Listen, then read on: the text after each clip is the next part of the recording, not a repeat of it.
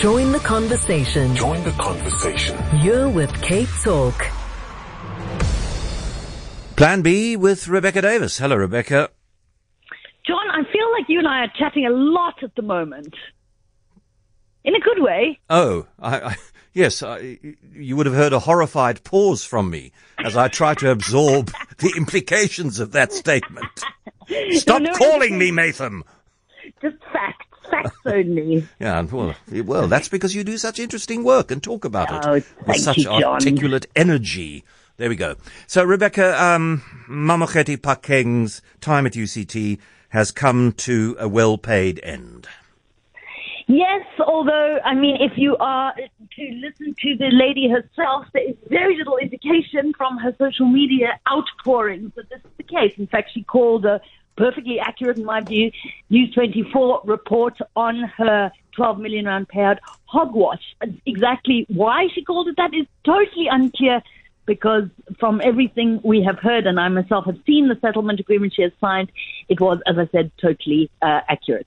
So she will be leaving UCT as of the 3rd of March. She's on sick leave, as I understand it, until then. So it is highly likely she effectively won't really be back on campus at all. And as you say, she will do so, her exit that is, in a very well paid fashion, which is to say a year's salary, which is over 4 million, and then a, a lump sum payout of over 8 million, together with benefits for life, reduced tuition fees at UC dependents, and uh, medical aid as well. And you've also, I mean, had access to uh, the the content of some of the discussions where the settlement was finally agreed to, and there were, as I suppose is inevitable, to and froing on this. Some people felt that. Somebody who hadn't performed up to expectations shouldn't be so generous, generously treated. Others felt that this was uh, a relatively quick and easy way out of a very difficult situation for the university. Yes, and I think these responses have actually been mirrored by what I've seen from the general public on social media.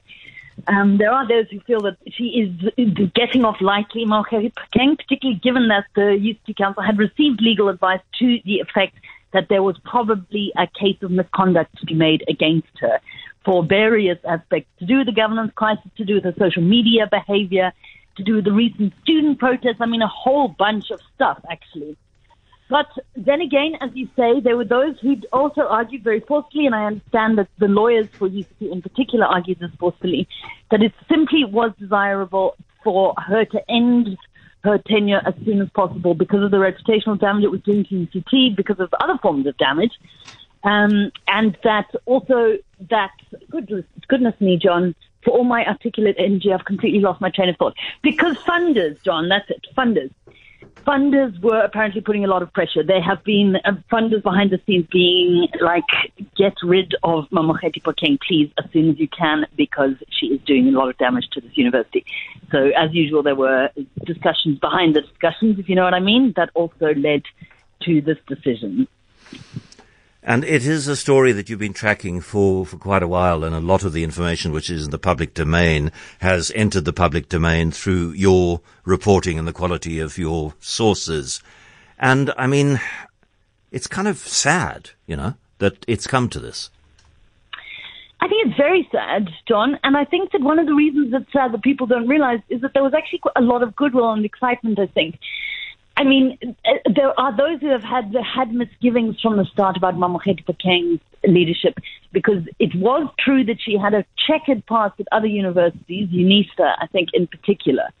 Um, and there were doubts, even from the start, you know this, which is why she had to get leadership coaching and so on, that she might be the right person for the job. But there were also others who felt, you know, that particularly in the kind of freshness she brought to the role, that there was something quite special there.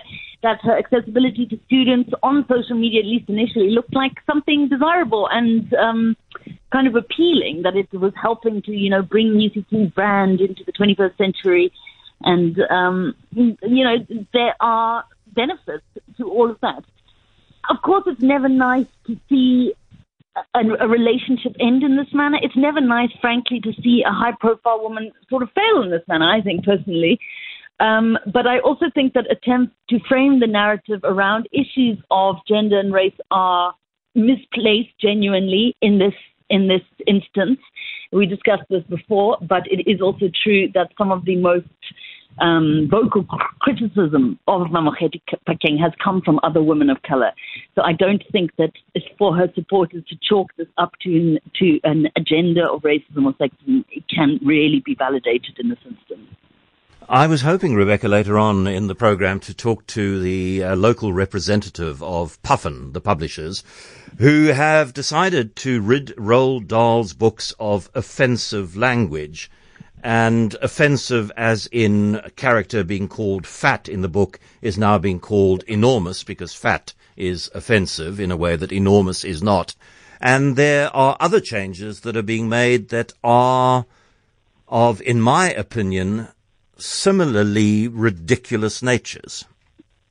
Ah, so you've you've played your cards there, John. Yes, I have. So I, I confess to feeling a bit conflicted about this, John, and let me tell you why. As you know, I have a three-year-old son, and I have banned the use of the word fat around him.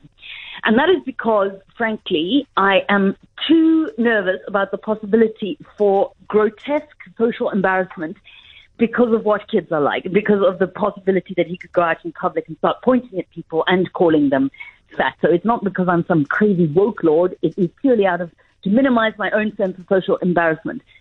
So from that perspective, I mean, it's not a word I particularly like either.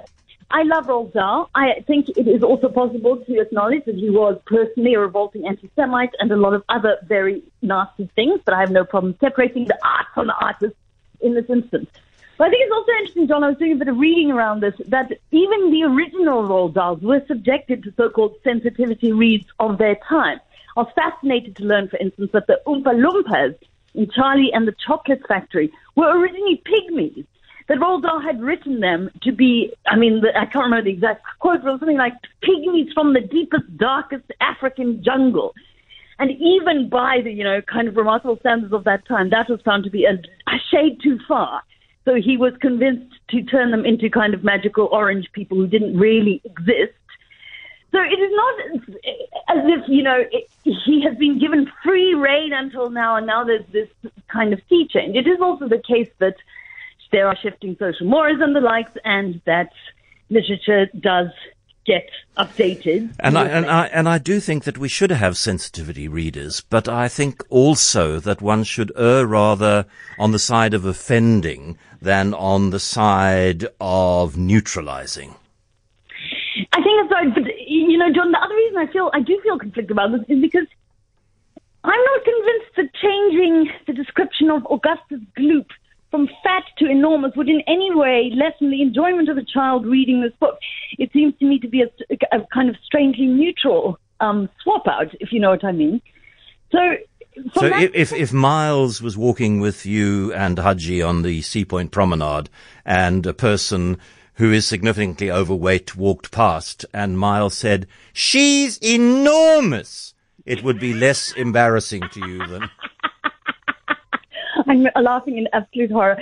Um, I think it might be John, wouldn't it? I don't know. I feel like that because it would be so much more absurd. Um, there's something less cruel about enormous, isn't there? But I don't think at the same time that it reduces the humor or playfulness. In fact, I think it might actually up it. I mean, that is one of the less egregious of the changes, I admit. I think that there are others which don't come to mind at the moment, which were more problematic. Yeah. And in general, I hate the idea that anything would be done to Roald Dahl's work to render them less magic, because they really are. They're so mischievous, they're so naughty in that way that kids really love. I think these changes must be taken, you know, any kind of change of this kind has to be done with a very, very light touch. But it seems to me that maybe Puffin is erring on the side of lightness just enough. Yeah, somebody just sent me a photograph of, uh, um, well, a, a, cartoon. Just in. Roald Dahl's Charlie and the Quinoa Factory.